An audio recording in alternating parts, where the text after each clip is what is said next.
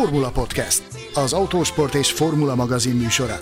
Futam összefoglalók, sztárvendégek, toplisták, minden, ami F1 és autósport. A Formula Podcast virtuális stúdiójában Mészáros Sándor és Gellér Figerkő.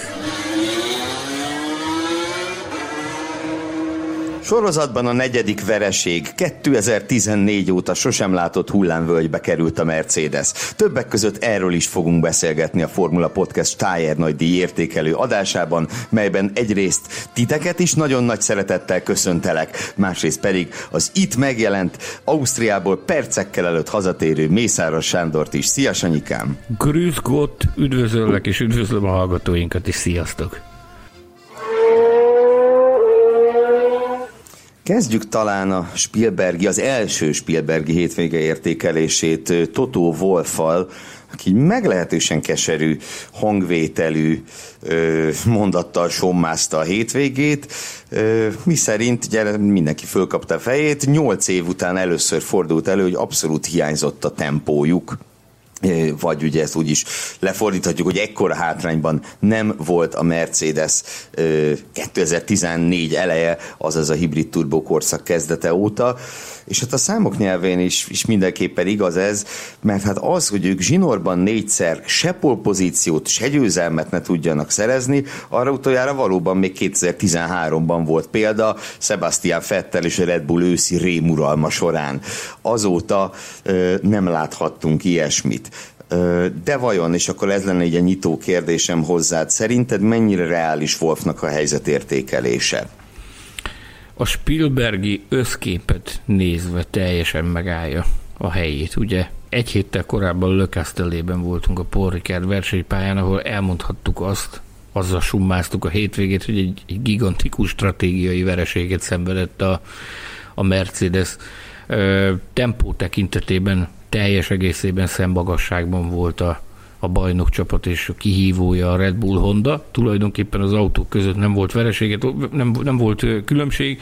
A vereséget ott a stratégiai ballépésnek köszönhették. Itt viszont tulajdonképpen a, a hétvégére visszatekintve egyetlen olyan pontja sem volt a hétvégének, amikor azt mondhattuk volna, hogy, hogy egy, egy picit jobban álltak, mint a, mint a Red Bull végig, végig magabiztosan és biztos kézzel irányította a hétvégét az energiaitalos társasága. Az okok azok, amelyek talán inkább érdekesebbek lehetnek ezzel kapcsolatban, hogy minek volt ez köszönhető.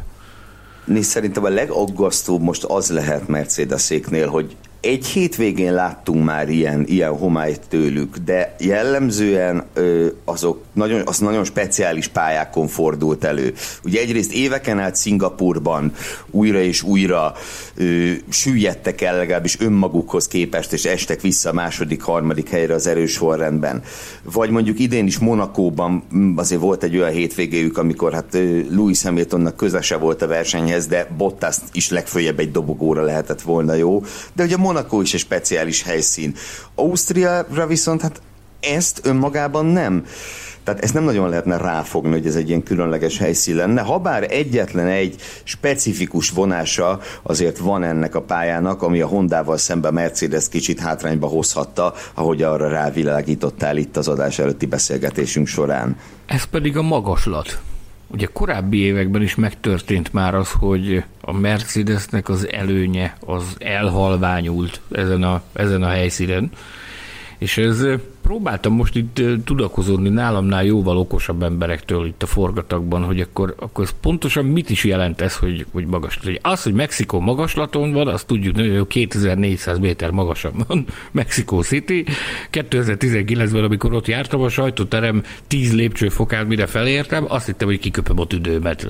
Ott, ott olyan szinten lehet 2400 méteren érezni azt, hogy vékony a, a légréteg. Nos, és ami... erős is volt a Red Bull Honda. Igen. Vagy önmagában a Red Bull Mexikóban.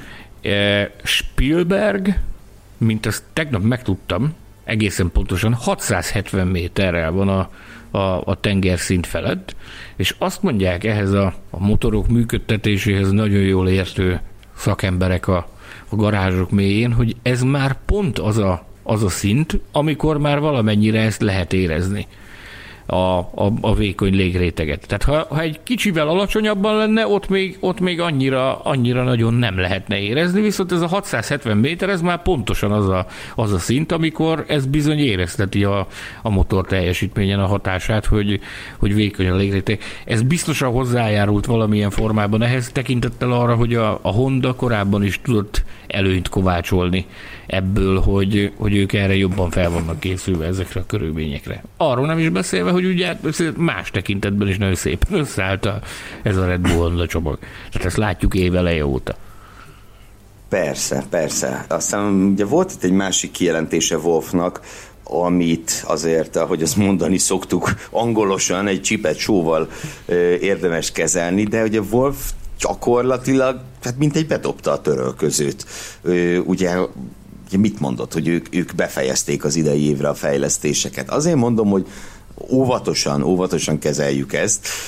Nem lennék én ebben teljesen biztos, hogy ezt, ezt teljesen szó szerint kell venni, de de hát megdöbbentő, megint csak azt kell mondani, hogy megdöbbentő a Mercedes-től, attól a csapattól, még izé, rémuralmába tartotta 7 éve a Formula 1-et.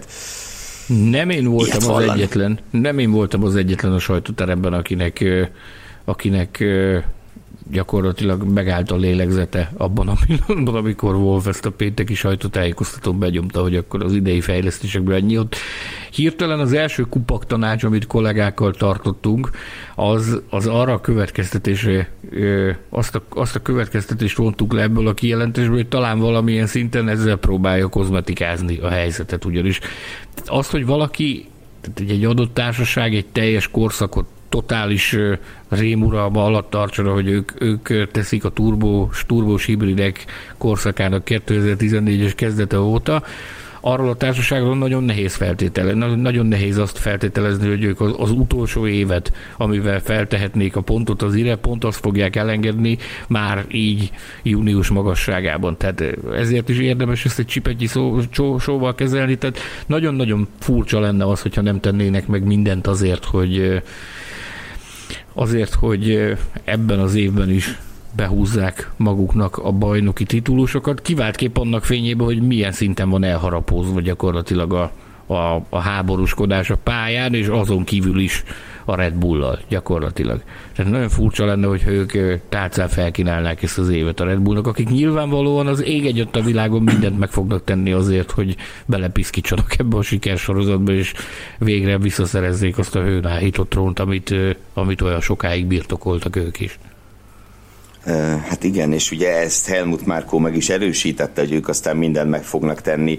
Ugye ő, ő leszögezte, hogy a Red Bull nem fog leállni, nem fog 2022-re váltani, mert nem akarnak úgy járni, ahogy a BMW és Kubica jártak 2008-ban, amikor ugye, hát nem tudom, a szezon feléhez közeledve abszolút reális bajnoki esélye volt Robert Kubicának, sőt, hát majdnem a szezon felén jártunk, amikor vezette a tabellát, aztán ugye a BMW átváltott 2009-re, és sikerült egy gyalázatos versenyautót építeni, amiben az egész Formula 1-es projekt nyilván megspékelve a gazdasági világválsággal, de hogy összességében bele is bukott. Szóval Márkó ugye ezt a példát hozta föl arra, hogy ők nem, nem szeretnék ugyanezt. Ami viszont mégiscsak érdekessé teszi ezt az egész kérdéskört, a 2021 vagy 2022 elnevezésű kérdéskört, az ugye a költségvetési sapka nagy szabályváltozások mellett. Tehát a, hogy mondjam, a mm, racionalitás diktálhatja azt, hogy, hogy szépen átcsoportosítjuk a forrásokat a jövő évre, de én nem hiszem, hogy ez a, McLaren, bocsánat, a Mercedes vagy a Red Bull esetében ez megtörténne vagy legfeljebb nagyon a szezon vége fele, ha esetleg addigra eldől a bajnokság. Tehát mondjuk októberre előállhat olyan helyzet, hogy Lewis Hamilton 70 pontos hátrányban van, és akkor tényleg azt mondja Mercedes, hogy jó, ez ennyi volt, de hát ehhez szerintem nagyon korán van most. Egyetértek, ráadásul én, én ezt a két társaságot látom olyan ö, szilárd alapokon állónak, ahol megvan az a tudásbázis, megvan az a know-how, amivel, amivel képesek megteremteni azt a balanszt, hogy, hogy kisajtolni a legtöbbet abból a csomagból, ami jelenleg rendelkezésre áll, és ezzel párhuzamosan szépen haladni a jövő évi fejlesztésekkel is. Ezért is gondolom azt, hogy, hogy kisé elhamarkodott és inkább politikai íze van annak a kijelentésnek, amit Toto Wolf tett a, a fejlesztésekkel való leállás kapcsán. Még egy érdekesség, és ezt Nekem, múlt... bocs, csak még erről a kijelentésről, nekem az a, azok a szituációk jutottak eszembe, mint amikor a szerelők kiszaladnak a boxba, aztán visszasétálnak. Tehát, hogy ez simán lehet egy ilyen kis, kis beugratás a, a kommunikációs szinten. Hogyne, Ö... hogyne, hogyne, ja. hogyne, hogyne. Mi, tehát azt, azt kell, hogy lássuk, hogy ez a két társaság gyakorlatilag az, ők, ők életre halálra harcolnak most egymással, és nem csak a pályán, hanem azon kívül. Miért ne lehetne ez épp egy ilyen, egy ilyen kommunikációs trükk, amivel, amivel, hát egyrészt, hogyha belegondolsz, tehát hogyha ezt bedobja, hogy, hogy mi már leálltunk a fejlesztésekkel, az valamilyen szinten jobb színbe tünteti fel őket ebben a helyzetben is, hogy egy ekkora betlit nyomtak, mint amit most nyomtak. Gyakorlatilag, hogy egyetlen fázisa sem volt a hétvégének, amikor, amikor azt lehetett volna mondani, hogy akkor, akkor a Verstappen tenyerének izzadnia kellett amiatt, hogy úristen, most mi fog történni. Még egy apró érdekesség, és ezt a múltkori adásban elfelejtettem mondani, és most ezután nyomozgattam még tovább. Tehát ugye a Lökasztelével kapcsolatban. Ott ugye az egy nagyon csúnya stratégiai vereség volt úgyhogy szemmagasságban volt ö, tempó tekintetében a két társaság, a, Red Bull és a Mercedes. És ö, stratégiáról még a Formula Podcast Facebook csoportban is fölmerült az utóbbi időben többször is, hogy most akkor vétette a Mercedes nagyobb stratégiai hibákat, vagy nem vétett nagyobb stratégiai hibákat, nem csak a közelmúltban, hanem az elmúlt években is. Hát ugye azt arra megállapításra jutottunk, hogy igen, vétettek, stratégiai hibákat. Egy ilyen stratégiai hiba volt ez a, ez a Le vereség is, és ami egy apró érdekesség, amit, amit sikerült kitúrni a sűrűjéből Le és a verseny után, meg a két verseny közötti időszakban, az az, hogy a Mercedes-től távozott egy nagyon fontos stratégiai kulcsember, aki tulajdonképpen a a gyárban dolgozó stratégiai stábnak volt a, a vezetője. Az még most is, ugyanis szülési szabadságra távozott egy hölgyről van szó, akit Rosie Vétnek hívnak. Ő volt az, akit nagyon méltatott Toto Wolf a, a barcelonai egyébként nagy stratégiai diadal után, ugye akkor Hamiltonnak sikerült jó stratégiával megszerezni a futamgyőzelmet, akkor, akkor fette fel Toto Wolf azt, hogy hogy Rosie Vétnek az volt az utolsó versenye, mielőtt szülési szabadságra távozott, és hát olyan információkat kaptunk, hogy, hogy azóta tényleg szülési szabadságon van, és hát többen is vannak szakmán belül, akik azt feltételezik, hogy, hogy a stratégiai stáb megsíli ennek az egyébként végtelenül tapasztalt hölgynek a hiányát. Persze, persze, mert nyilván többen Érdemes lenne majd egyébként egyszer meghívni valamikor majd akár a holt szezonba az adásba egy ilyen egy stratégát, hogy meséljen, hogy ez hogy zajlik, ez az egész folyamat. De, de ugye nyilvánvalóan ez nem egy ember ö, találja ki a versenystratégiát, hanem ezen, ezen többen dolgoznak, adatelemzés és így tovább, de ugye a vezéralakok nagyon kellenek, aki a, aki a döntést meghozza. Ugyanúgy, ahogy a, nyilván egy futballcsapatot se egy ember készít fel, de mégiscsak a vezetőedző az, aki végül aztán azt mondja, hogy O vagy B. És egy ilyen, hogy mondjam, ahogy mondott, tapasztalt, fontos vezetőnek a hiánya, az, az sorsdöntő lehet adott esetben, hogy olyan pillanatokban, amikor nagyon gyorsan kell, vagy kellene reagálni. Ugye, és jó kellene reagálni. Jó kellene reagálni. Egy kevésbé, jól ke- igen. kevésbé tapasztalt vezetővel egy rutinos táb is gyakrabban nyúl mellé. Minden esetben én nem azt mondom, hogy ez okozta például a, a lökesztelés stratégiai hibát, vagy stratégiai mellényúlást, de abban ö, többen is egyetértünk, hogy bizony ez is egy olyan tényező, ami felett talán hajlamosak vagyunk szemet hunyni, holott ott van, ott van előttünk a magyarázat, mert Wolf méltatta ezt a hölgyet, és akkor árulta el a bar- barcelonai futam után, hogy az volt az utolsó versenye. És azóta azért megszaporodtak az mellé nyúlások a Mercedesnél. Hát bízhatnak benne a Mercedesnél, meg a Mercedes szurkolói, hogy csak átmenetileg az utolsó versenye a hölgynek. Na. De ha más stratégia, itt most a, mm, ugye a harmadik helyért a két csapatnak a második számú versenyzői között volt, volt igazi stratégiai párharc, azt követően, hogy Sergio Pereznek elrontották a kerékcseréjét, ugye a Red Bull is tud hibázni a boxban, és Nem volt ez egy nagy hiba, de arra pont elég volt, hogy Bottas mögött Bottas mögé kerüljön a kerékcseréket követően, és ugye és hát ugye emiatt kellett aztán Perezt átvinni egy alternatív taktikára. Egy olyan alternatív taktikára, aminek viszont lehetnek akár a most hétvégi osztrák nagydíjjal kapcsolatban implikáció is, hiszen az előzetes várakozásokkal ellentétben a két kiállás az, az életképesnek tűnt. Ugye éppen nem jött be végül, Perez épp hogy nem tudta meg, megelőzni Bottaszt egyel több kiállással, egy darab körön múlott, ez ne, nem, nem kérdés. Ugye egyetlen kör hiányzott, fél másodperccel Bottas mögött ért, ért célba.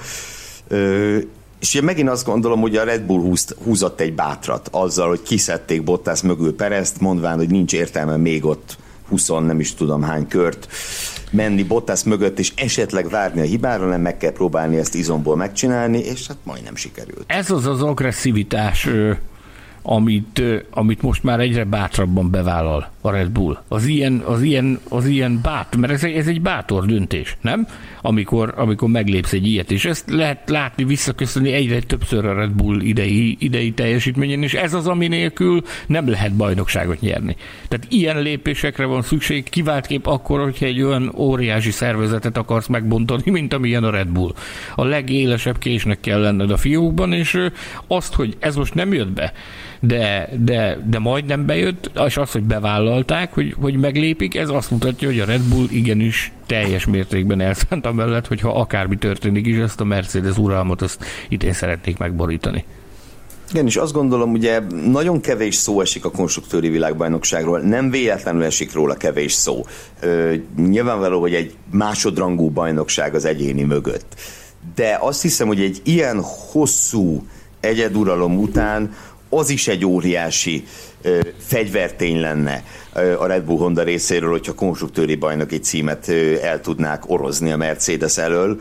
Ö, és szerintem ugyanúgy jó esélyük van rá, ahogy, ahogy az egyéni bajnoki címre. Biztos, hogy a, a, a nagy könyvekben Verstappen világbajnoki címe, és nem a Red Bull világbajnoki címe fog bekerülni, de, de azt hiszem, hogy egyébként a Hondának is nagyon sokat számítana a búcsú előtt egy, egy, egy csapatbajnoki cím, és hát a Red Bullnak is. Ahhoz viszont nyilván az is kell, hogy Sergio Pereznél azt a től, Sergio Perez-től azt a formát lássuk, amit, amit egyre többször látunk tőle. Ugye itt megint volt egy kis baj a szombattal, tehát Norris-tól kikapni szerintem ciki, azzal az autóval, ami polpozícióra képes, de vasárnapi produkciójára nem nagyon lehet egy rossz szava se senkinek, ö, Pereznek. Max Verstappen, szerintem őt kellene még egy kicsit méltatnunk, mielőtt elkezdenénk díjakat osztogatni annyit talán elárulhatunk, hogy itt volt, volt némi fejvakarás köztünk, hogy kit válasszunk a hétvége emberének. Végül nem Max Verstappen lett, majd megpróbálom, megpróbáljuk megindokolni, hogy miért, de, de hát a, a pontozás során azért majd halljátok, hogy vele se voltunk elégedetlenek.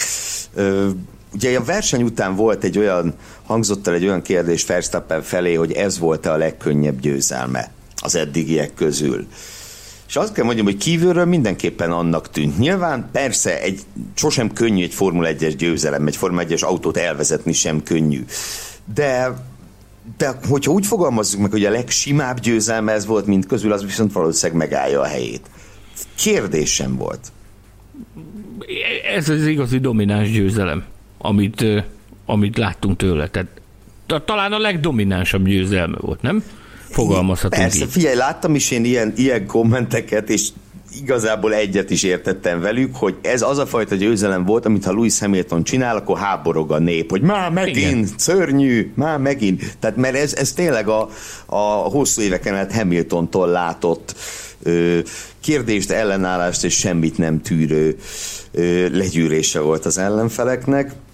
Nagyra hát becsült, frusztráltságát meg tudtam érteni. Nagyra becsült kollégáink a német automotorú sportnál például olyan címmel közöltek, közölték az egyik beszámolójukat, hogy Verstappen az új Hamilton, gyakorlatilag. Azt, a, azt, azt kaptuk Verstappentől, amit, amit Lewis Hamiltontól szoktunk kapni, vagy kaptunk tőle az elmúlt néhány évben meglehetősen nagy gyakorisággal. És, Igen, és ugye ez most már zsinórban negyedik futam, ahol ahol ugye hármat nyert, meg egy futamról kiesett a végén önhibáján kívül, de hogy összességében négyből négyszer ő volt a legerősebb kutya a pályán. A, a bakui bal szerencse miatt nem lett ez négyből négy futam győzelem. De hát összességében ez, ez tényleg, tényleg lenyűgöző. És továbbra is azt látod rajta, hogy, hogy egyáltalán nem stresszel, abszolút nincs befeszülve attól, hogy most egy bajnoki harcnak a, a kellős közepén gyakorlatilag zászlóvivőként harcol a, a történelem egyik legjobbja ellen, hanem ezt a, a, a létező legnagyobb természetességgel és, és nyugalommal tesz. És pont ez az, amivel egyébként szerintem rájött ő arra, hogy ezzel valamilyen szinten lehet hergelni hamilton is, akit ugye utaltál rá, hogy, hogy nem volt őszinte a mosoly.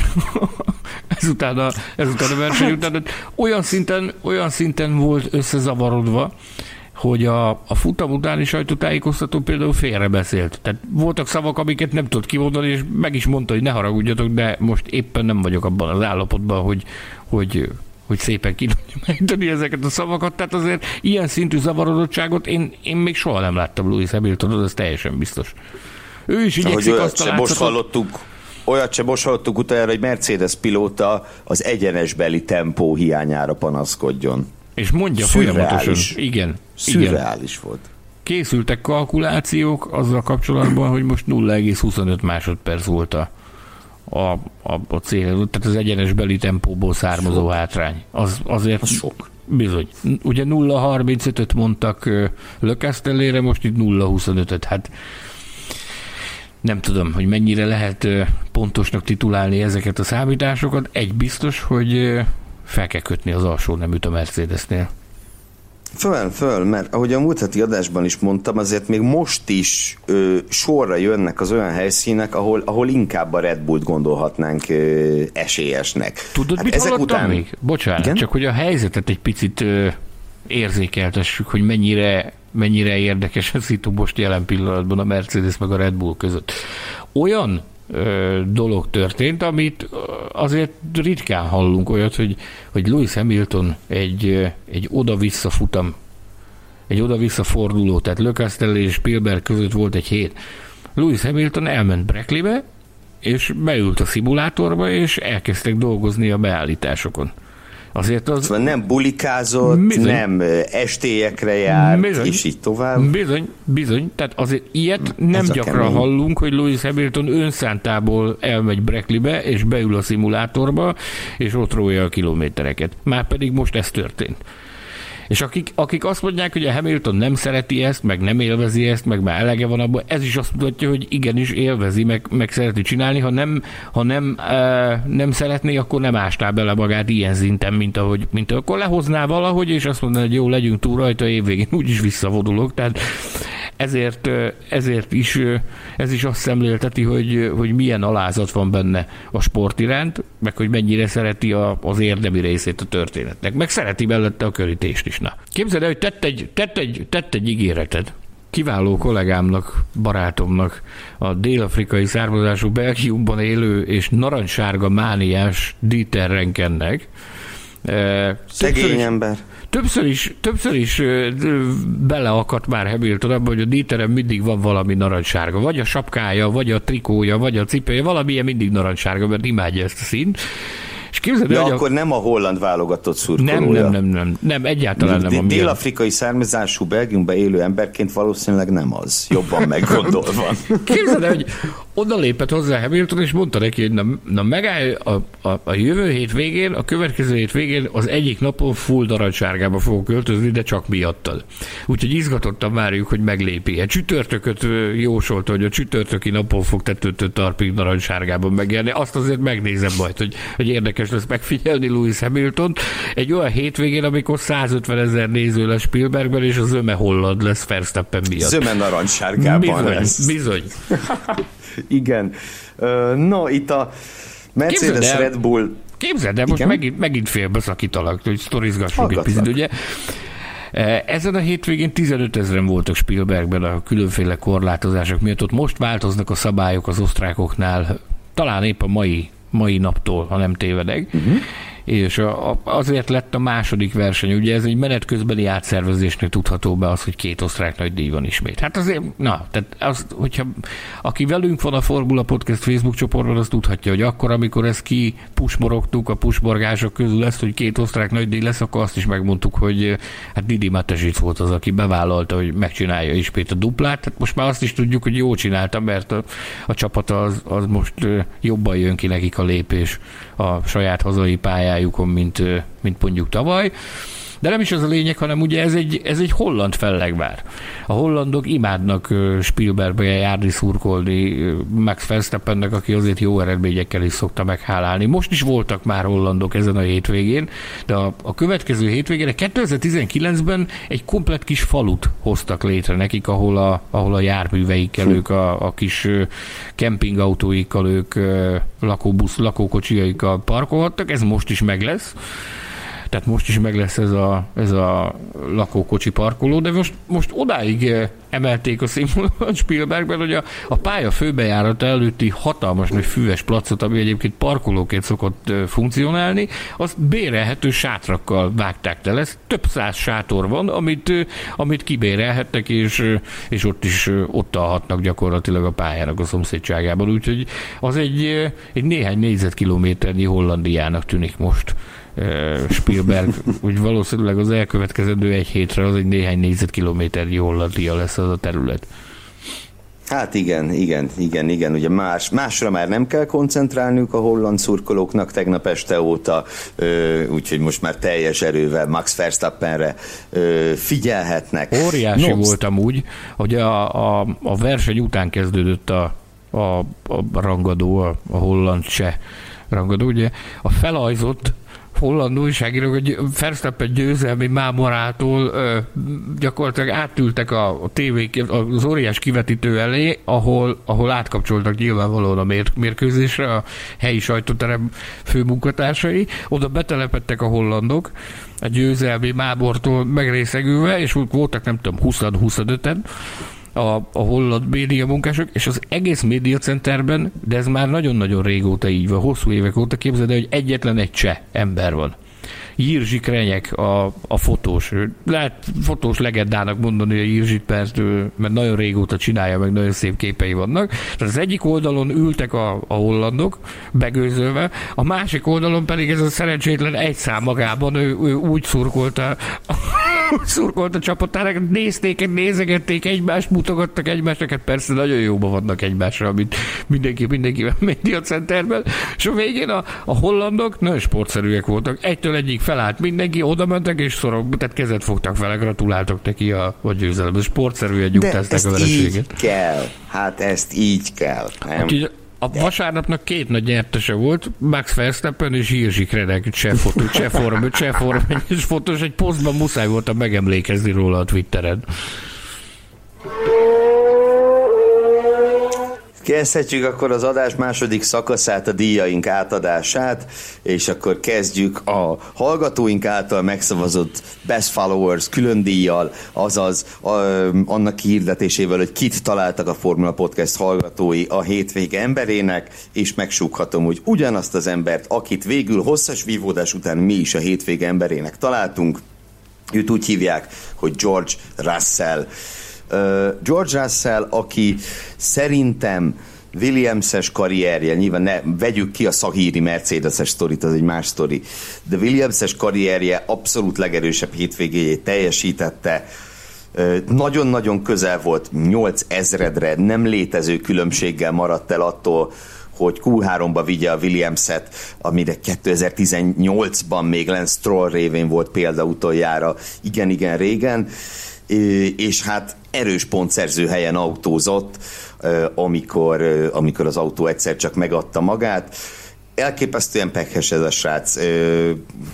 Nem először, nem másodszor megy el önhibáján kívül az ő nagy eredménye.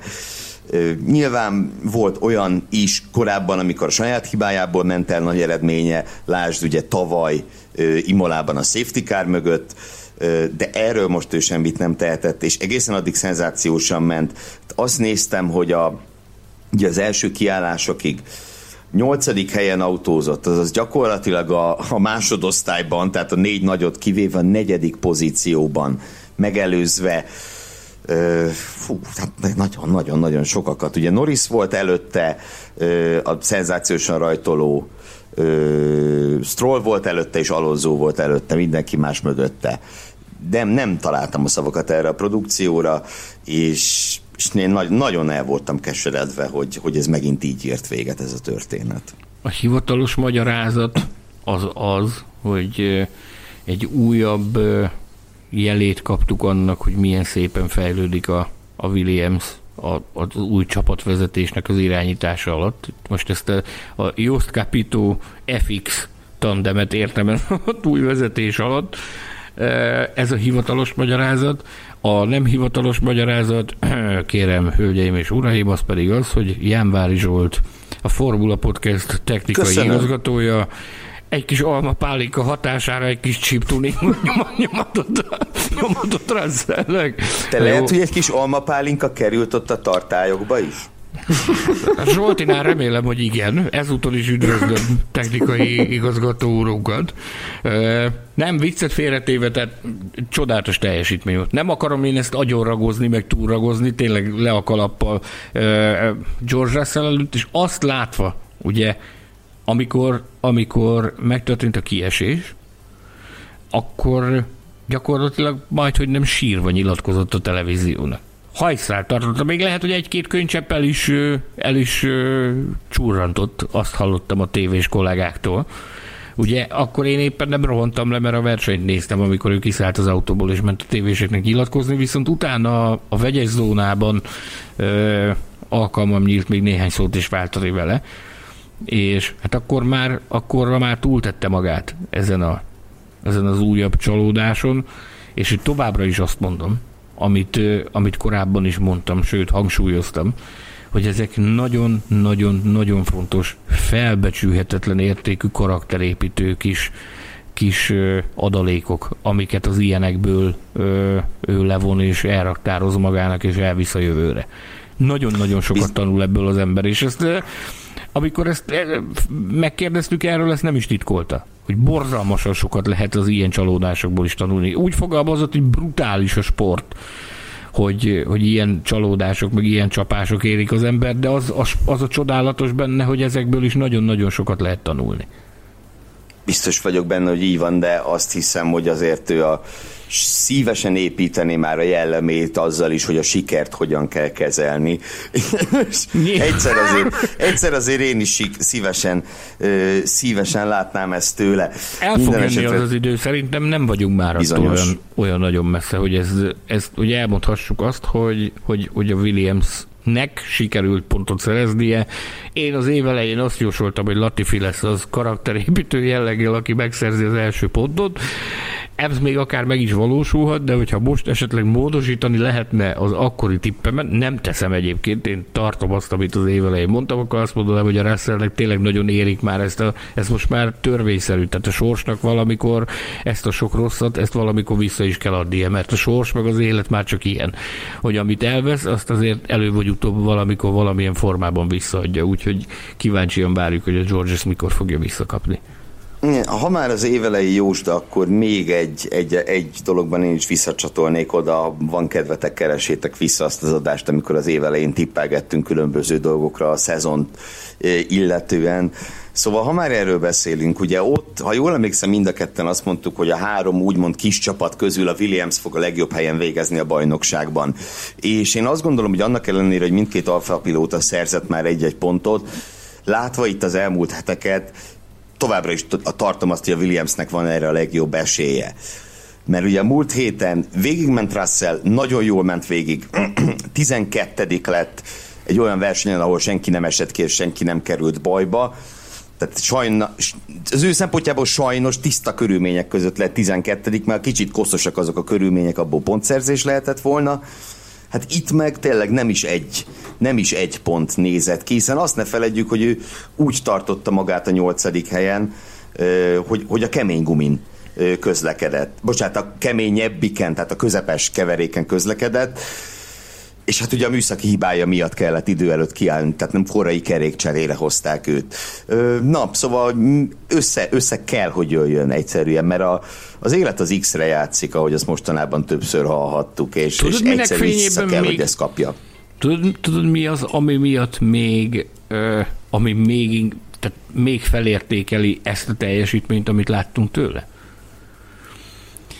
Talán annyit no. elárulhatok, hogy azért a, a box utcában, meg a pedokban azért megy pusborgás a verseny előtt, alatt és után is, és már a verseny előtt is lehetett hallani olyan hangokat, hogy ezzel a bizonyos pneumatikus rendszerrel, aminek az újratöltését láthattuk a, a box utcában tegnap a TV közvetítésben is, hogy már a verseny előtt lehetett hallani, hogy az gondok vannak.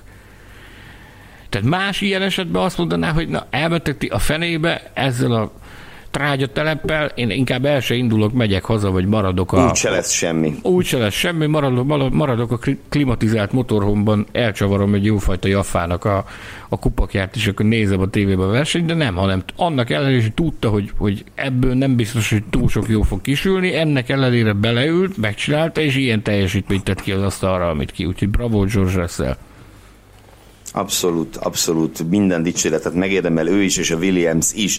Ugye ilyenkor szokott következni, és most is következik 10 másodperc erejéig a hétvége meglepetése díjú, állandó díjunk.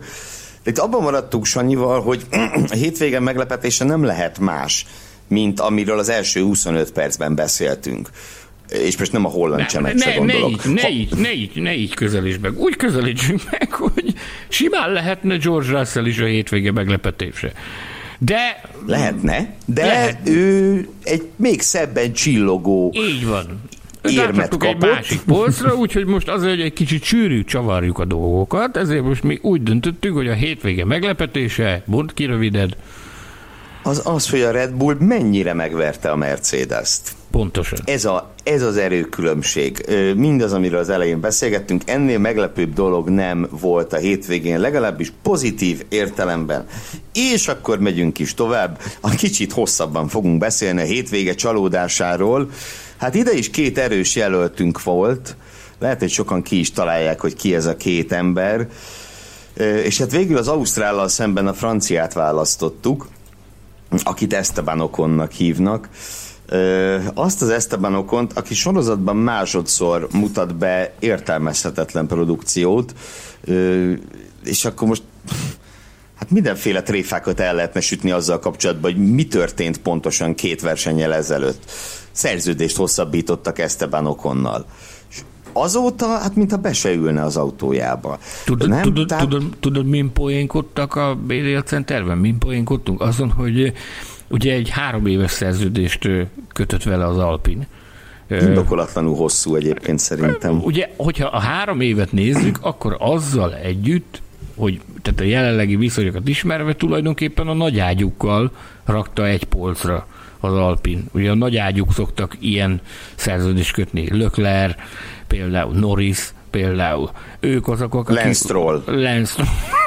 életre, életre szóló szerződést kötött Lance az édesapjával. Nem, de a sztorinak az a lényege, hogy ezt Laurent Rossi, a, az Alpinnak az egyik nagy fejese, ezt ecsetelte is, hogy igen, ők abszolút ebben a kategóriában kezelik az okont, ezért is tettek meg mindent azért, hogy ez a, ez a, ez a hosszabb távú szerződés ez megvalósuljon, úgyhogy azért mérget vehetünk arra, hogy nem fog szocpolitikáért könyörögni Esteban Okon az elkövetkezendő három évben.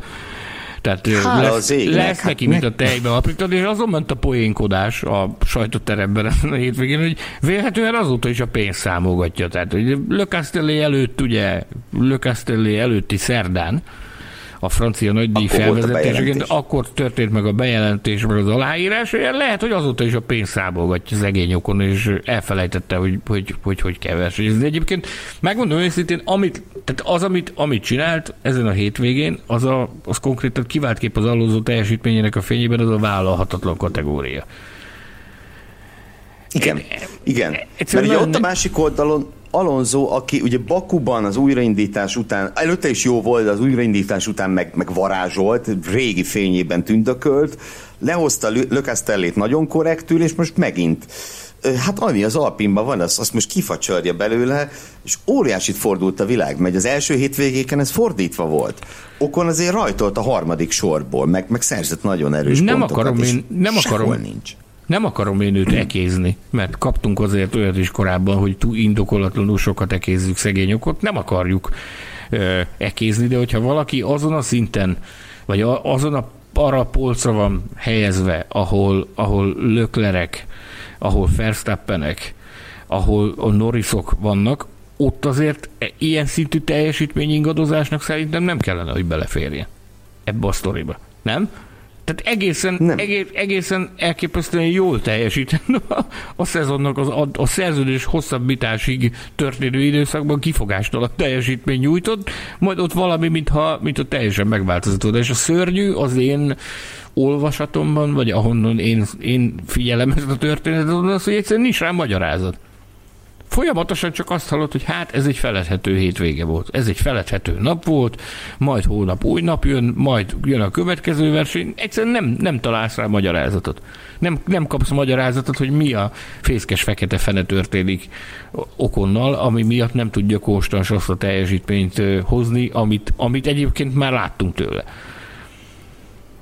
Nem, én, én se tudok. Nyilván várjunk, persze, még tavaly is voltak gyengébb és erősebb időszakai is, de, de tényleg nagyon csúnya az egybeesés egyszerűen. Alonso feltámadása, a Ukon szerződés hosszabbítása, és ezzel együtt ez a teljesítménybeli mélyrepülés, ez tényleg egy nagyon csúnya egybeesés. Na. Az ember egyébként totálisan maga alatt van, teljesen az árnyék magának.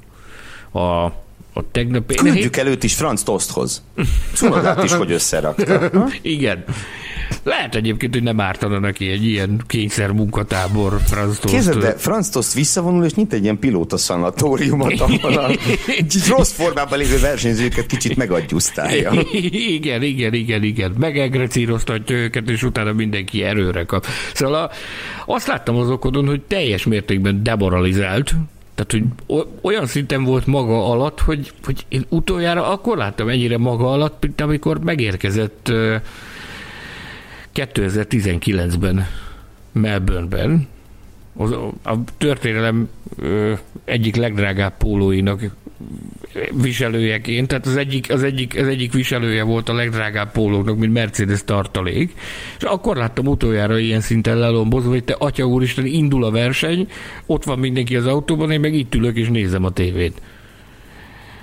És ezek itt ülnek körülöttem, és azt nézik, hogy úristen, ez deciki. Tehát én akkor láttam utoljára ilyen szinten maga alatt. Tegnap a verseny után lent voltunk a pedokban, hát ez a ilyen, ilyen hosszú, hosszú léptei vannak az okonnak, ilyen hosszú, hosszú akad lép az ember, egy nyúrga gyerek, sapka lehúzva gyakorlatilag a, az óráig, rajta a maszk, tehát, hogy még csak véletlenül se kelljen belenézni a szemébe senkinek, úgy végig masírozott, végig lopakodott a pedokon, bement a, a csapathoz, a csapatterületre, és ott becsületére legyen mondva megveregette mindenkinek a vállát, és azt láttam, hogy a, a csapattagok is próbálnak gyakorlatilag valamilyen szinten próbálták őt valamilyen formában lelkesíteni, tehát megveregették a vállát, meg egy kis gyomorszájba boxolás, meg egy kis hülyéskedés azért ment, hogy nem ért véget a világ, de az biztos, hogy az okon nagyon-nagyon maga alatt van, teljesen padlóan. Mm. Ugye az év elején arról is beszéltünk, hogy ennél a társaságnál várjuk azt először, hogy valamilyen szinten ro- tehát robbanáspontra jut a történet, hogy akkor ki lesz a dudás a csárdában. És mm. nagyon sokáig úgy tűnt, hogy sima, ez, ez egy sima okombuli lesz az egész, tehát és alózó nagyra nyílt kerekszebekkel pislogott, hogy te, atya úristen, mi fog itt történni velem, és ekkorát fordult a világ rövid idő alatt. Úgyhogy én, én, én személy szerint én rettenetesen várom ezt a hétvégét, hogy hogyan alakul közöttük a csörte. Hát ez is egy izgalmas kérdés, és az is egy izgalmas kérdés, hogy átkössünk a hétvége pillanatára, amit ezúttal talán úgy jellemezhetnénk, hogy a hétvége legemlékezetesebb pillanata. Szóval az is egy érdekes kérdés, hogy kinek jutott eszébe, hogy próbáljunk meg kettesben elindulni a boxkiállás után.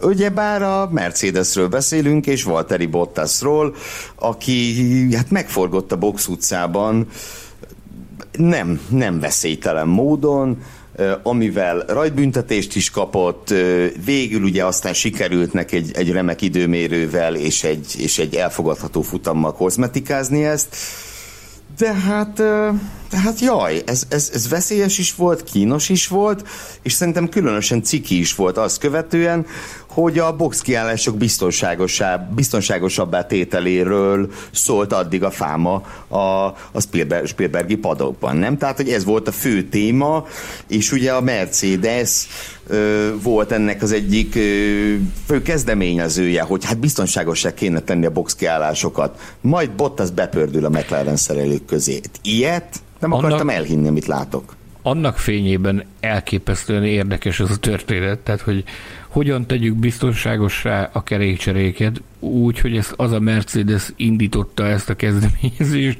akik nem tudták levenni Bottas kerekét. Tehát annál biztonságosabban nem lehet kereket cserélni, mint ahogy ők cseréltek kereket Monakóban. Hát figyelj, jól kell rögzíteni a kereket. Ők úgy rögzítették, hogy marógéppel kellett leszedni utána. I- igen, igen. Tehát ennek fényében különösen érdekes és mulatságos egyébként.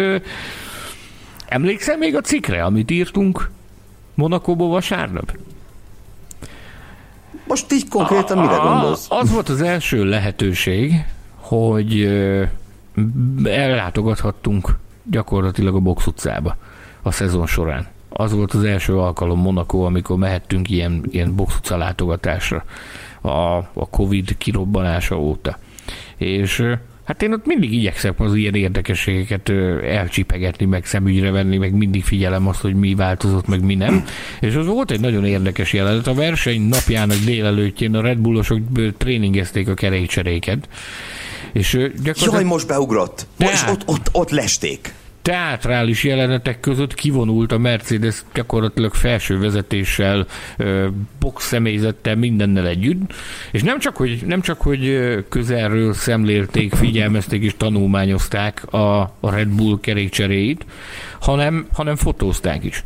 Tehát a Mercedesnek a szerződtetett fotósa, az gyakorlatilag le is fotóztam egyébként, ezzel illusztráltuk a cikket, hogy ugye akkor azt gondoltuk, hogy próbálnak tanulni valamit, vagy próbálnak inspirációt meríteni a, a Red Bulltól, akik gyakorlatilag folyamatosan rommá verték őket kerékcsere.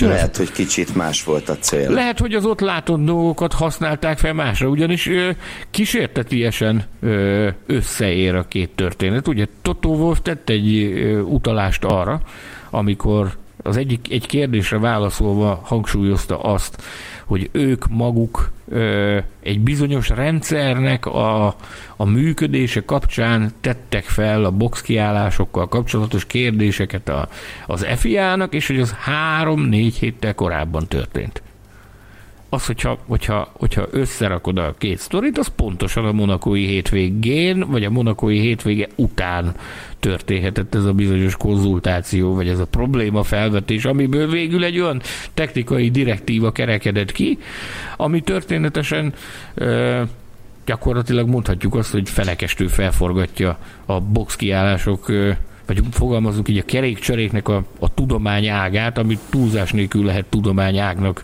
titulálni a mai világban. Ugye hosszú-hosszú éveken át ö, tudományos alapossággal megkoreografált művelet sorról beszélünk, amit euromilliókból kifejlesztett speciális eszközökkel hajtanak végre. Na most, hogyha itt egy, egy, egy lehelletnyi kis apró picike dologba is beleszólnak, és azt mondják, hogy már pedig ezt mostantól így csináljuk, azért, mert a szabályzat szerint ezt így kell csináljuk, onnantól fogva borult az egész, tehát le lesz nullázva minden. Többen is felvetették ezt a kérdést a Formula Podcast Facebook csoportban, hogy na de hát mi változik, hát nem fog eltűnni az a két tizedes előny. Hát onnantól fogva, hogy egy ilyen szinten belenyúlnak ebbe a történetbe, onnantól fogva jó Isten a megmondhatója annak, hogy, hogy mi fog abból kisülni. Ugye a Magyar Nagydíjtól lép életbe ez a bizonyos technikai direktíva bár ugye a Formula egy világát és kompetitív jellegét ismerve én azt várom, hogy az új direktíva szava szerint a Red Bull mikor viszi ismét kettő másodperc alá a kerékcserét. Nyilván Mert amilyen, amilyenek meg fogják csinálni. Meg, meg, meg, hát óriási, óriási pénzeket ö, investáltak ebbe. Nekem tavaly előtt, 2019-ben ö, én, én gyakorlatilag egy fél szezon szenteltem ennek, hogy tanulmányozzam a, a, a kerékcseréknek a tudományágát, hogy azt hogy gyakorolják, mind gyakorolják, tudunk, tehát hogy edzőtáborba, külön edzőtáborba küldik a holt szezonban azokat a csapattagokat, akik a, akik a kerékcserékben részt vesznek. Ezek ez bizonyos eszközök, tehát csak az emelő, amit használnak, az kerül, a gyártási költsége kerül 80 ezer dollárba, érted? Annak a vasdarabnak, amit látsz, hogy ott a, a annak, a, annak a gyártási költsége kerül 80 ezer euró, 80 ezer dollárba, bocsánat, a kifejlesztése meg Isten tudja mennyi volt. Hát azért vidéken már egy, egy, egy lakható, lakható házat tudsz venni, venni annyi pénzből. Bizony, bizony. Annak a vasdarabnak az bizony. árából. Majd ma, Jánvári Zsolti technikai igazgatónk beszélgetett már itt velünk egyszer kerékcserékről, de majd biztos vagyok benne, hogy, hogy meg fogjuk kérdezni őt is egyszer valamelyik adásunkban, még a Magyar Nagydíj előtt talán érdekes lesz, hogy, hogy az, ami most történik, ez a szabályváltozás, amit a technikai direktíva által megtörténik, hogy ez hogy fogja felborítani azt a rendszert. Ugye ezt ki kell mondjuk. Nagyon sokan dumálnak róla, közöttük mi is. Nagyon sokan ö, mondanak minden, de egyetlen magyar ember van, a történelemben, aki valaha Form 1 kerékcserében szerepet vállalt, az pedig Jánvári Zsolt, aki ugye a háznál oszlopos tagja volt a, a kereket cserélő társaságnak éveken keresztül, úgyhogy ha valaki tudja, hogy milyennek a csinya, binya és milyen rejtelmei vannak ennek a tudományáknak, akkor az technikai igazgató úr, aki, aki szerintem fog majd nekünk beszélni, erről fogja majd ecsetelni ezt a szitut ki is fogjuk faggatni. Most viszont megyünk tovább a hétvége pusmorgására, amelyben, hát ahogy megszoktattátok, ugye Sanyi a főszereplő, amint prezentálja nektek, hogy milyen kis csipetkéket tudott begyűjteni a pedokban, és Sanyi mehet a másik főszereplője pedig egy 40 fölött járó finn úriember. Mi a helyzet? Milyen motorral és kivel a volánnál fog menni no. jövőre az Alfa Romeo? Ez itt a kérdés. Kezdjük ott, hogy, hogy azért nagyon sok minden zajlott. Tehát nagyon sok, annyi pusmorgás volt a hétvégén, hogy a végén már zúgott a fejem. Ezt egy kedves hallgatónk Szabó Márk, akit ezúton is tisztelettel és nagy szeretettel üdvözlök. Ők Szabó Márk és népi zenekara, hogyha fogalmazhatok így, remélem nem haragszom érte. Ők tűz, tűzoltóként teljesítettek szolgálatot a Box utcában. Soha nem találkoztunk, soha nem beszéltünk korábban, de tündér aranyosak voltak. A Márk rám írt, hogy nem lehetne, mert van lehetőségük besúrrani a pedokba egy séta erejéig, nem lehetne összefutni és találkozni és beszélgetni egy kicsit, mert lelkes hallgatói a podcastek. Én megtaláltuk az alkalmat vasárnapra, és vasárnap délelőtt, úgyhogy összefutottunk, és még Ladocsi Peti is oda keveredett, a Lendú Norris rendszerbérnöke a McLaren-től, és ott egy, egy, kis, egy kis Magyarországot hoztunk létre, aki éppen arra járt, azt azzal terrorizáltam, hogy legyen olyan kedves paszportpecsét, mert Magyarországra érkezett. Úgyhogy ők, ők is látták azt, hogy az embernek már zúg a feje a rengeteg pusmorgástól, ami volt, de amit én a legérdekesebbnek találtam, az az az, hogy hát Kimi Räikkönen nem lesz fiatalabb. Azt gondolom, hogy ezt bátran deklarálhatjuk. Ugye még most éppen annyi minden történik, hogy a nemzetközi sajtó nem cincálja ízekre ezt a témát, amit az évek ebben a szakaszában már javában szoktunk cincálgatni, hogy mi lesz Kimi Räikkönennel. Előre bocsátom, nem tudom, hogy mi lesz Kimi Räikkönennel. Egy dolgot viszont tudok, hallottam, elkezdtem kivizsgálni, elkezdtem érdeklődni ezután, és nem mondta senki azt, hogy ugyan már menj már a ez marhaság, hanem inkább azt mondták, hogy hát miért ne. Ez pedig, ez a plegyka pedig az, hogy Kalum Aylot, aki ugye a Ferrari Akadémiájának tagja, és mi már egyszer elsírattuk az ő pályafutását, hogy na, ebből a fiúból biztos, hogy nem lesz Form 1 pilóta, mert miért lenne? És ugye? nem a tehetsége meg a sebessége miatt. Hanem a politikai helyzet miatt, meg a, meg meg a, hát, a háttere meg a, miatt, a, háttere a nem létező miatt. háttere miatt. Igen. Így van. Emiatt mi, mi elkezdtük elsiratni az ő pályafutását. Most a dolgok jelenlegi állása szerint még akár az is megtörténhet, hogy, hogy nagy mamlasságot követtünk el. Ugyanis olyan ö, pusmorgások és plegykák vannak a pedokban, hogy adott esetben akár az is megtörténhet, hogy Kalumájlott jövőre a, a, én így fogalmaznék, a Himvilli Form 1-es istáló egyik versenypilótája lehet 2022. Az az istállóé, amit akár Zauber Ferrari-nak is hívhatnak jövőre. Amit Zauber Ferrari-nak, vagy ugye hallottunk, meg mi magunk is morfondíroztunk, meg tudjuk, hogy vannak ilyen jellegű egyeztetések, hogy adott esetben. Ugye az alapsztori az az, hogy az Alfa az idei szezon végéig vállalt garanciát a Forma 1 szerepvállalásra. Tehát az idei évad végéig még biztosan Alfa Romeo a csapatneve. Így fogalmaztak, hogy a jelenlegi szabályrendszer végéig. A jelenlegi szabályrendszer 2021 végén jár le. Miután ez megtörténik, onnantól fogva egy hatalmas kérdőjel rajzolódik ki Hinville felett az égre, hogy akkor merre tovább Fred Vasseur. Itt a kérdés az az, hogy az, alap, az alapkérdés az az, hogy ki fogja vezetni ezt a csapatot. Fred Wasser szerződése is csak az év végéig tart, de már ezzel kapcsolatban azt halljuk, hogy, hogy legyünk nyugodtan, Wasser biztosan marad, akármi is lesz. Tehát ő lesz az, aki, aki a, a megfelelő irányt megpróbálja megtalálni a csapat számára. Na most, ha az Alfa távozik, akkor onnantól fogva ott kérdésként merül fel, hogy akkor lesz-e Ferrari motor, vagy valami más irányba mozdulnak.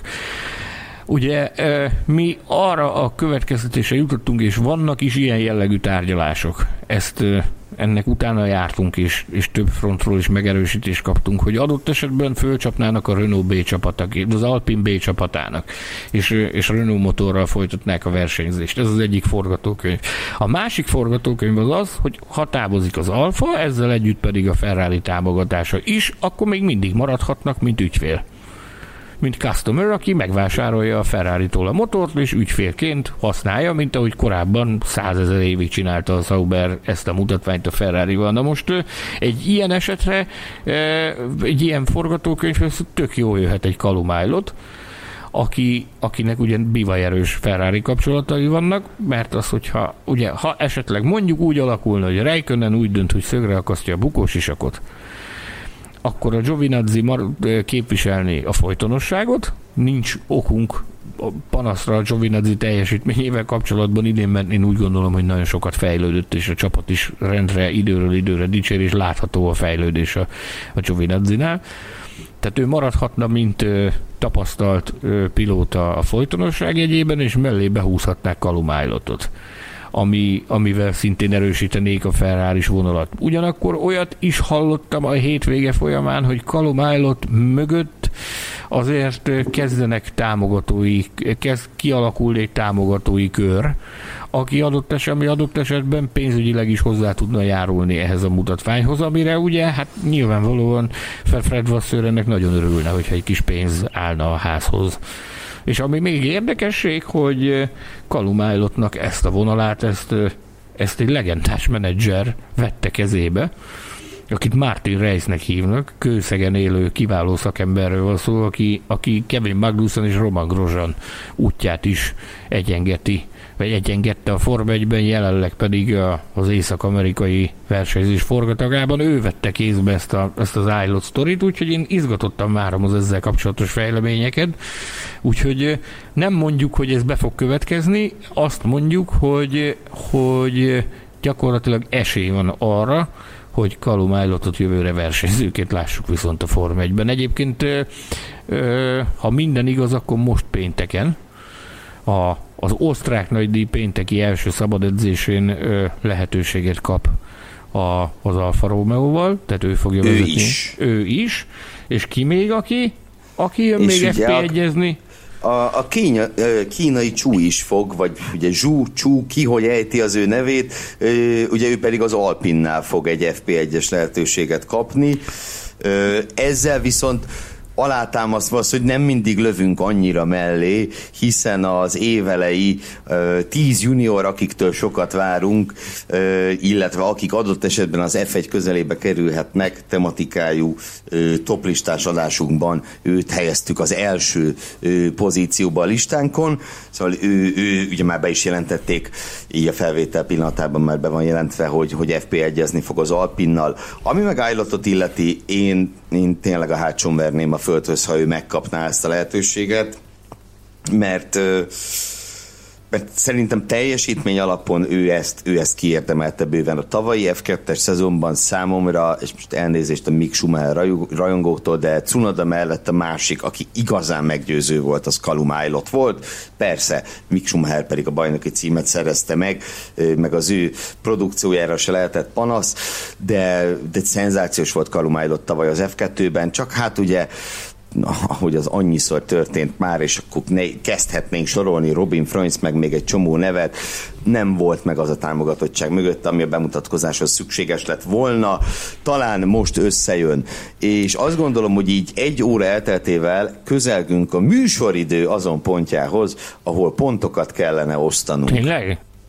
Nem tudom, hogy van-e bármi mondandód még az előtt, hogy, hogy a hétvégi osztályzatokat kiosztanánk a srácoknak? Én annyit mondanék, hogy, hogy az, hogy Martin Reis ö, személye, meg az ő tapasztalata, és az a fajta ö, háttér, amit ő teremteni tud a, a, a, a pilótáknak, az adott esetben az én szempontomból az abba az irányba mutat, hogy bizony van okunk reménykedni azzal kapcsolatban, hogy állott valóban fel fog munkadni. Mondott még egy érdekes sztorit, ezt, ezt csak kipusmorgom már, tehát hogy Grozsannak, Grozsan mennyire, Roman Grozsanról beszélgetünk, hogy mennyire élvezi az észak-amerikai versenyzésnek a világát, és elmondott egy, egy cuki sztorit, egy az volt az első ilyen merchandising portéka, amit Amerikában piacra dobtak. Egy, egy, egy grozsanos póló. És hogy az amerikai közönség ugye mindig mondjuk, hogy milyen, mennyire nem látható a Forma 1 Amerikában, meg mennyire nincs fajsúlya a Forma 1-nek Amerikában.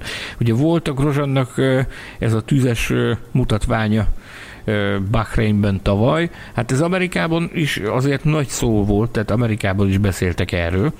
És azt mondta, azt a sztorit mesélte el Martin Reis, hogy ezen a Detroit, legutóbbi Detroiti futamon dobták ezt piacra, az első ilyen, ilyen grozsan szériásból. Azt nem voltak különösebben nagy reményeik, hogy, hogy mi fog ebből kisülni, de azt mondja, hogy, hogy reggel, amikor mentek a pályára, akkor kezdték el kirakni, és azt mondja, hogy egy, egy nem telt el két óra, már szóltak, hogy mind az 5000 darab off azért, az azért durva, az azért durva. Tehát, és azt mondja, hogy ezt, ezt ők egyöntetően annak tudják, hogy egyrészt jól indul Grosjean számára az indikáros szereplés, ez, ez, nagyon, egy, nagyon ez az egyik, egyik része a történetnek, a másik pedig az, hogy hogy azért Amerikában nagyon sokan megismerték Roman Grosjeant, mint az embert, aki majdnem a tűzben veszítette az életét, de mégis versenyautóban ül. Ugye az amerikaiak nagyon szeretik az ilyen jellegű történeteket, úgyhogy Grosjean jól érzi magát Amerikában, teszi a dolgát, Magnussen úgy szintén, a, a menedzserük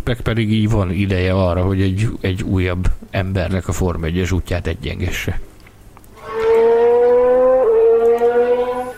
Következik a nagy pontosztozkodás, ugye, amikor az adás azon szakasza, amelyben Sanyival egy és tíz között terjedő skálán értékeljük a mezőny tagjainak produkcióját, az állandó hallgatóknak nyilván nem kell mondani, ezért csak nagyon röviden egymástól függetlenül osztunk pontszámokat, és a kettő átlagából kijön az az eredmény, amelyet utóbb már nem kozmetikázunk, a ti saját pontszámaitokat pedig nyugodtan írjátok meg a kommentek között a Formula Podcast Facebook csoportban. Na, és akkor kezdjük, pontosabban kezd el, Sanyikám, a Mercedes-szel ezúttal hogyan értékeltük őket. Beszéltünk, beszéltünk róluk eleget, úgyhogy csak a pontszámot fogom mondani. Lewis Hamilton 8 és fél, Valtteri Bottas 7 és fél.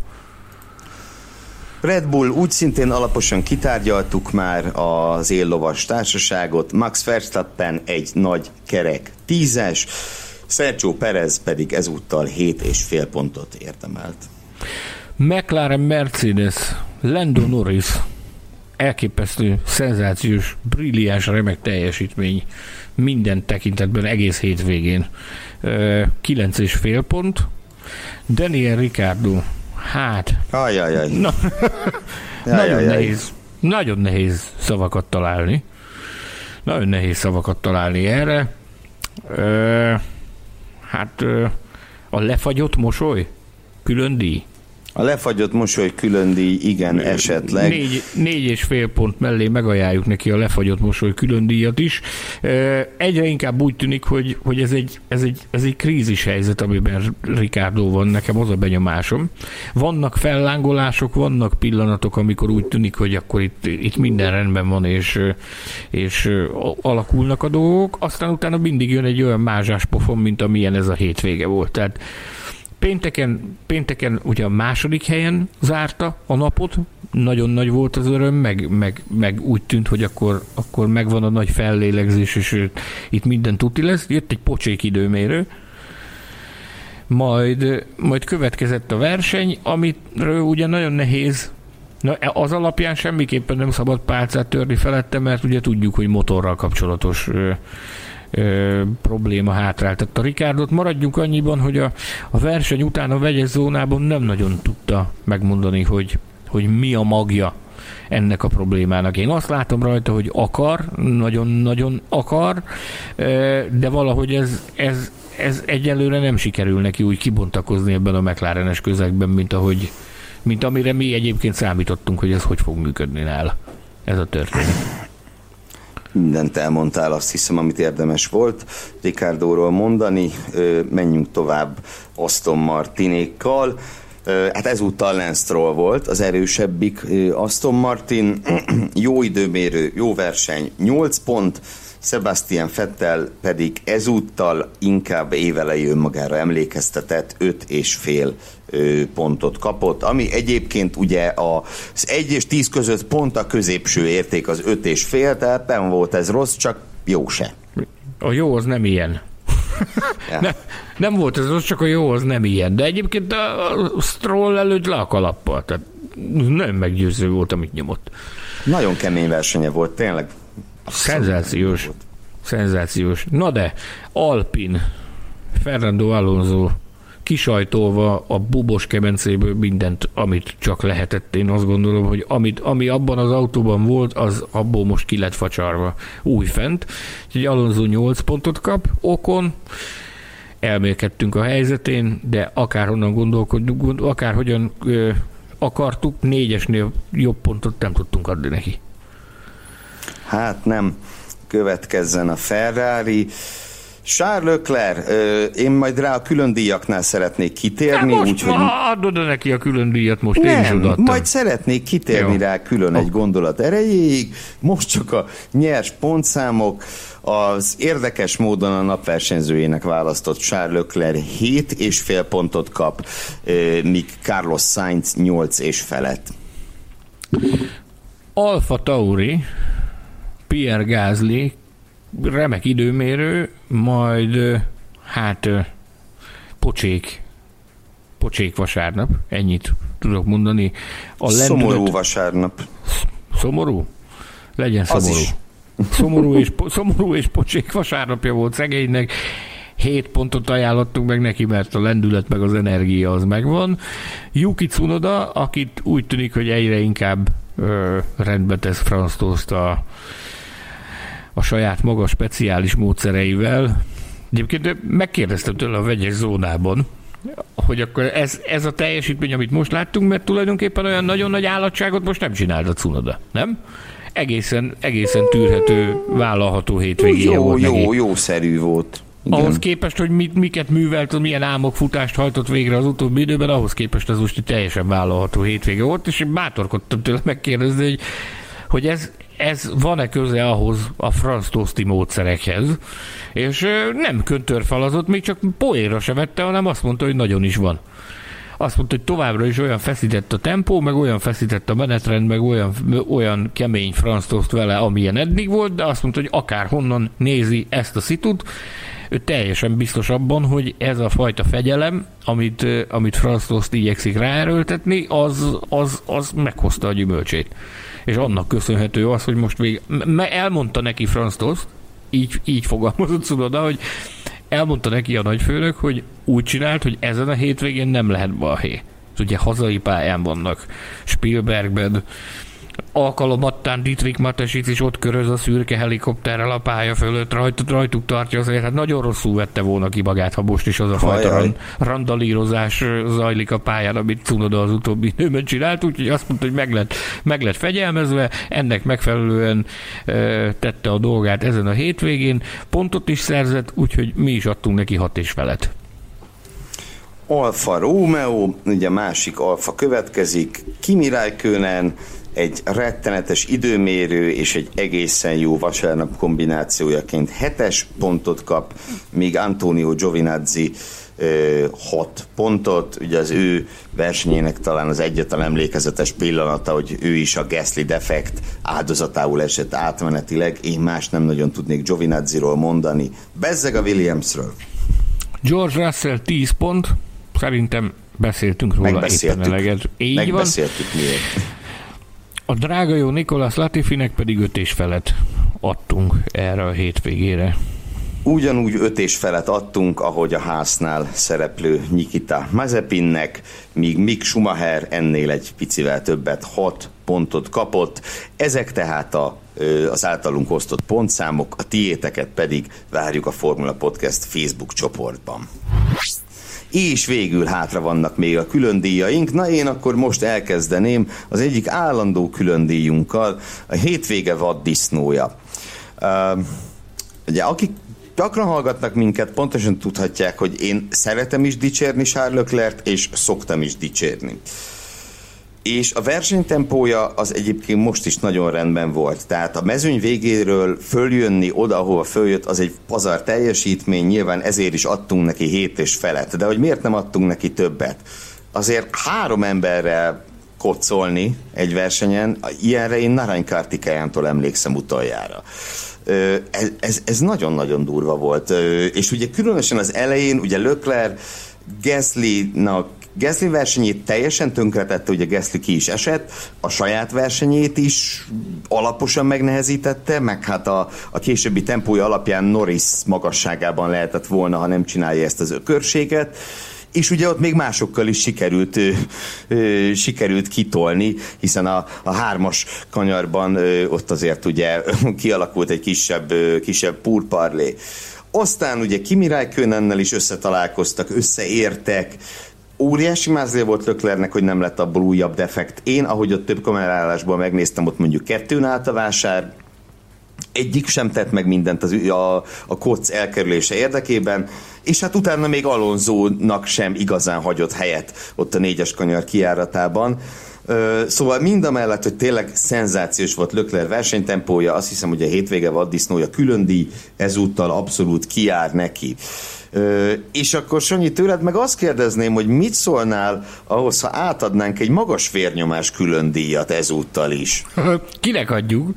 Ki a, mi a hát javaslatod? Én, az én javaslatom az, hogy Louis Hamilton kapja a magas vérnyomás külön díjat, eh, ahogy ugye már kibeszéltük, hogy hát a, a gondolkodását és a beszédközpontját is mögzavarta neki az a nagyon magas vérnyomás, amit kiváltott nála a Red Bull tempója, de hát ugye komolyra fordítjuk ezt az egyébként nem túl komoly díjat, határozottan frusztrált volt Hamilton, és ugye most, most ez a frusztráció, ez kimondottan az autójára irányult, és hát ahogy azt tőle megszokhattuk, ha ő frusztrált, akkor annak szeret is hangot adni, és tudja is, hogy hogyan kell csinálni.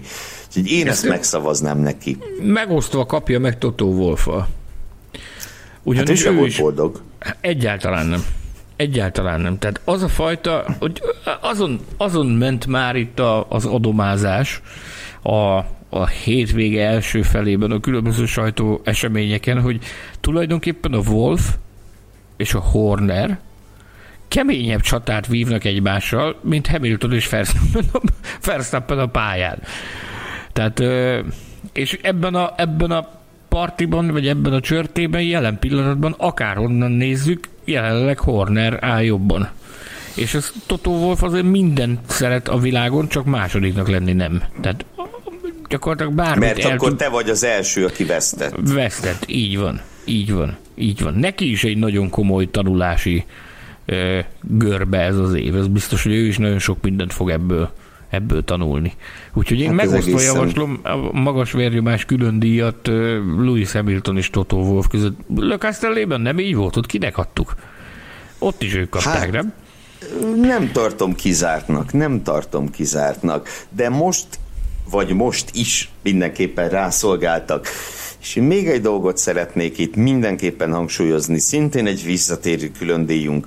Beszéltünk többször róla, ha róluk a mai adásban, de a megszakadt szív külön díjat is mindenképpen megérdemli nem csak George Russell, hanem a teljes Williams istáló. Különösen, különösen Jánvári Zsolt, drága barátunk, akivel ö, szombaton még az időmérő után váltotta be egy üzenetet, ö, és a Zsolti már akkor is igen bosszus volt a 8, 8 ezred miatt, hogy annyi múlott a Q3-ba jutás. Hát aztán másnap is voltak a bosszankodásra. Na de ne ragozzuk ezt tovább, lesz ez sokkal jobb is, bizonyos, hogy el fog jönni az ideje. Ö, azt kérdezném még tőled egyrészt, hogy van-e a, a puttonyodban valami? Én egy töretlen lelkesedés külön díjat szeretnék ö, kiosztani.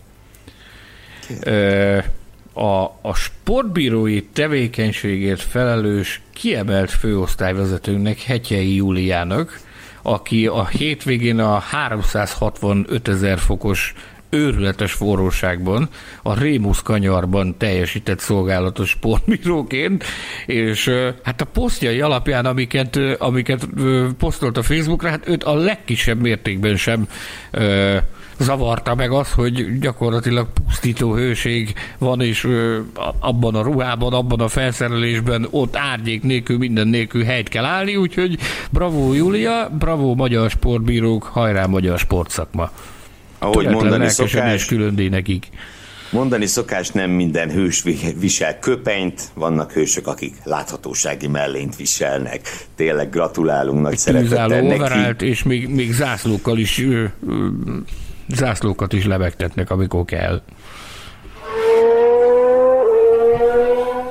Ennyi volt mára a Formula Podcast adása, a Steyer nagydíj, a második Steyer nagydíj értékelője. Egy éve nem hittük volna, hogy nem csak egy Steyer nagydíj lesz a történelemben, úgyhogy most már ki tudja, lehet, hogy jövőre is lesz.